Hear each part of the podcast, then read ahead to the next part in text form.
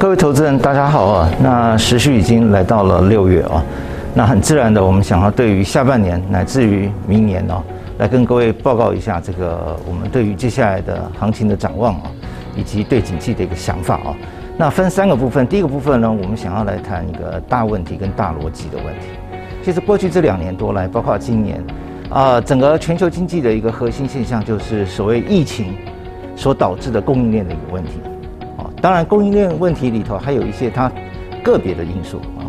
那主要来讲的话，也就是所谓的这个断链啊、缺工缺料啊，那么以及呢有些趋势性的需求太过强劲了，使得一些产能呢受到了限制，必须等待新产能出现才有办法解决的。那断链跟缺工缺料的问题，已经在过去这2年多来啊，因为疫苗跟药物的一个发展啊。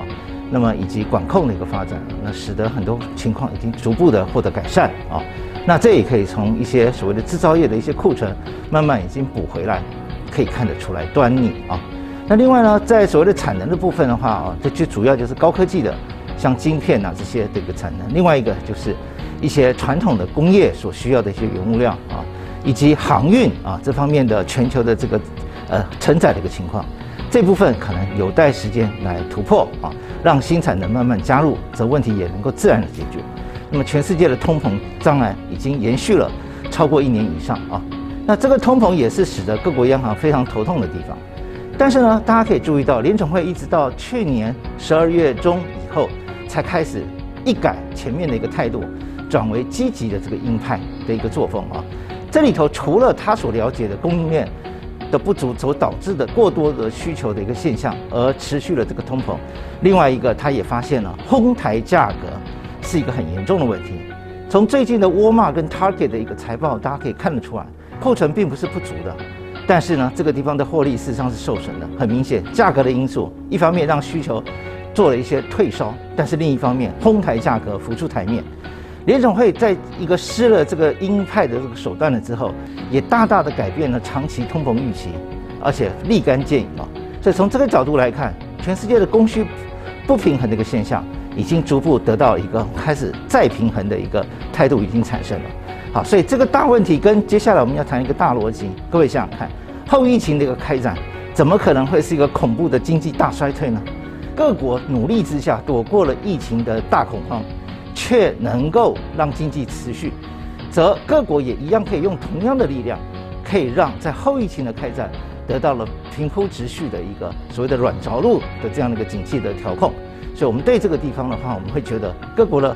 央行基本上跟政府应该是有能力来做到这件事情的。第二部分的话，我们来谈一下啊，大家所担心的风险。第一个当然是跟通膨有关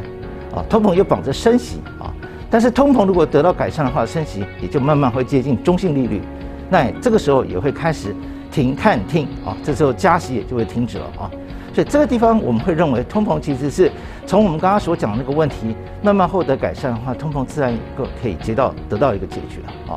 那另外一个呢，大家在讲俄乌的事情，各位想想看，发展到今天为止，如果没有任何的协定可以产生的话， 那么俄罗斯是不可能退军的，也就是说会常驻乌克兰，这乌克兰必然是分裂的。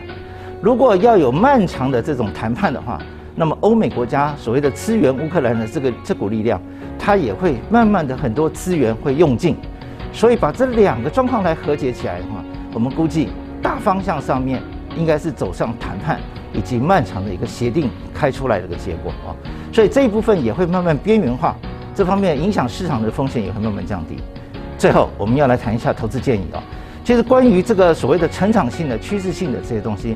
其实目前正好是这个所谓的定期定额的这种买法，因为最近还有一些风险，包括加息的一些风险、通膨数据公布的一些大家的担忧啊。这个部分的话，其实用定期定额来解决所谓的趋势性的这些，包括科技啦，包括一些所谓 ESG 气候变迁、永续发展。 哦，乃至于这些未来电商支付的这种基金也好，或者是一些 ETF 也好，都是一个很好的标的。所以越趋势性的东西是越适合来做定期定额啊。那么另外来一部分来讲的话，当然就是短期性的这些所谓的工业原物料也好，或者是大宗物资，或者是能源啊。但是这个地方其实抱持的态度仍然是以短期为主啊。那另外就是一些配一些防御性的啊，包括一些配息的啊，高等级债的这一部分也是蛮好的一个标的。以上，投资一定有风险，基金投资有赚有赔，申购前应详阅公开说明书。